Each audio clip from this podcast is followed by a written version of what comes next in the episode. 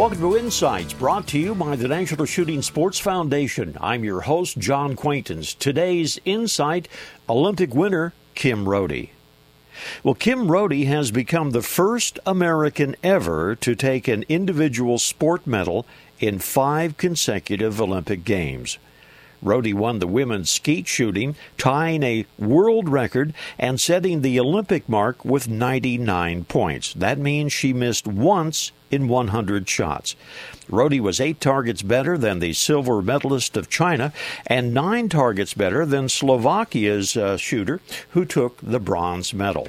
Rhode won in double trap at Atlanta as a teenager back in 1996. She took the bronze in that event four years later in Sydney. She reclaimed the gold in Athens in 2004 and won the silver in skeet shooting in Beijing in 2008.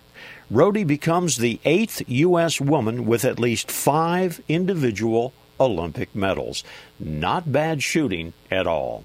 This reminder join us on the web at nssf.org. Lots of information about the shooting sports. This is John Quaintance.